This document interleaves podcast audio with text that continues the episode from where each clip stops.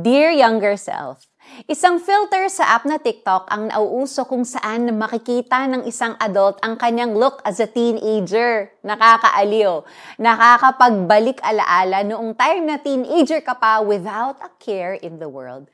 Ang lakas maka-feeling young, but at the same time, nakakasenti rin. Because while it allows you to take a brief walk down memory lane, it also makes one, especially an adult past her teenage years, to think about the what could have beens and what should have beens.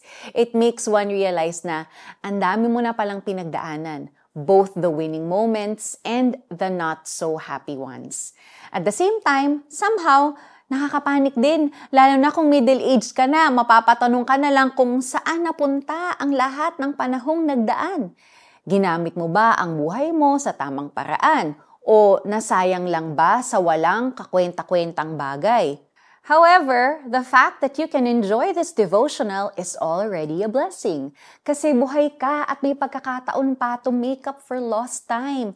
May pagkakataon pang ibahagi sa iba. Lalo na sa mga teenager sa buhay mo ang mga life lesson that you learned all these years. We all know that the younger generation needs proper guidance. Unfortunately, not every child or teenager has access to supervision that is appropriate and based on the Word of God. Sigurado akong kung bubuksan natin ang ating mga mata, meron at merong kabataang makikinabang sa mga aral na maaari nating ibahagi sa kanila. Let's pray. Dear Father, I feel bittersweet thinking about the years that passed. Hindi ko maiwasan ang makaramdam ng kurot sa puso kapag naiisip kong hindi ako naging consistent sa matalinong paggamit ng oras ng buhay ko. Tulungan po ninyo akong maging mas responsable sa kung paano ko gagamitin ang bawat araw na pinagkaloob ninyo sa akin. In Jesus' name, Amen. Kapatid, subukan mong sulatan ng iyong younger self. Ano ang gusto mong sabihin sa kanya? Kailangan mo pa ba siyang patawarin sa mga nagawa niya?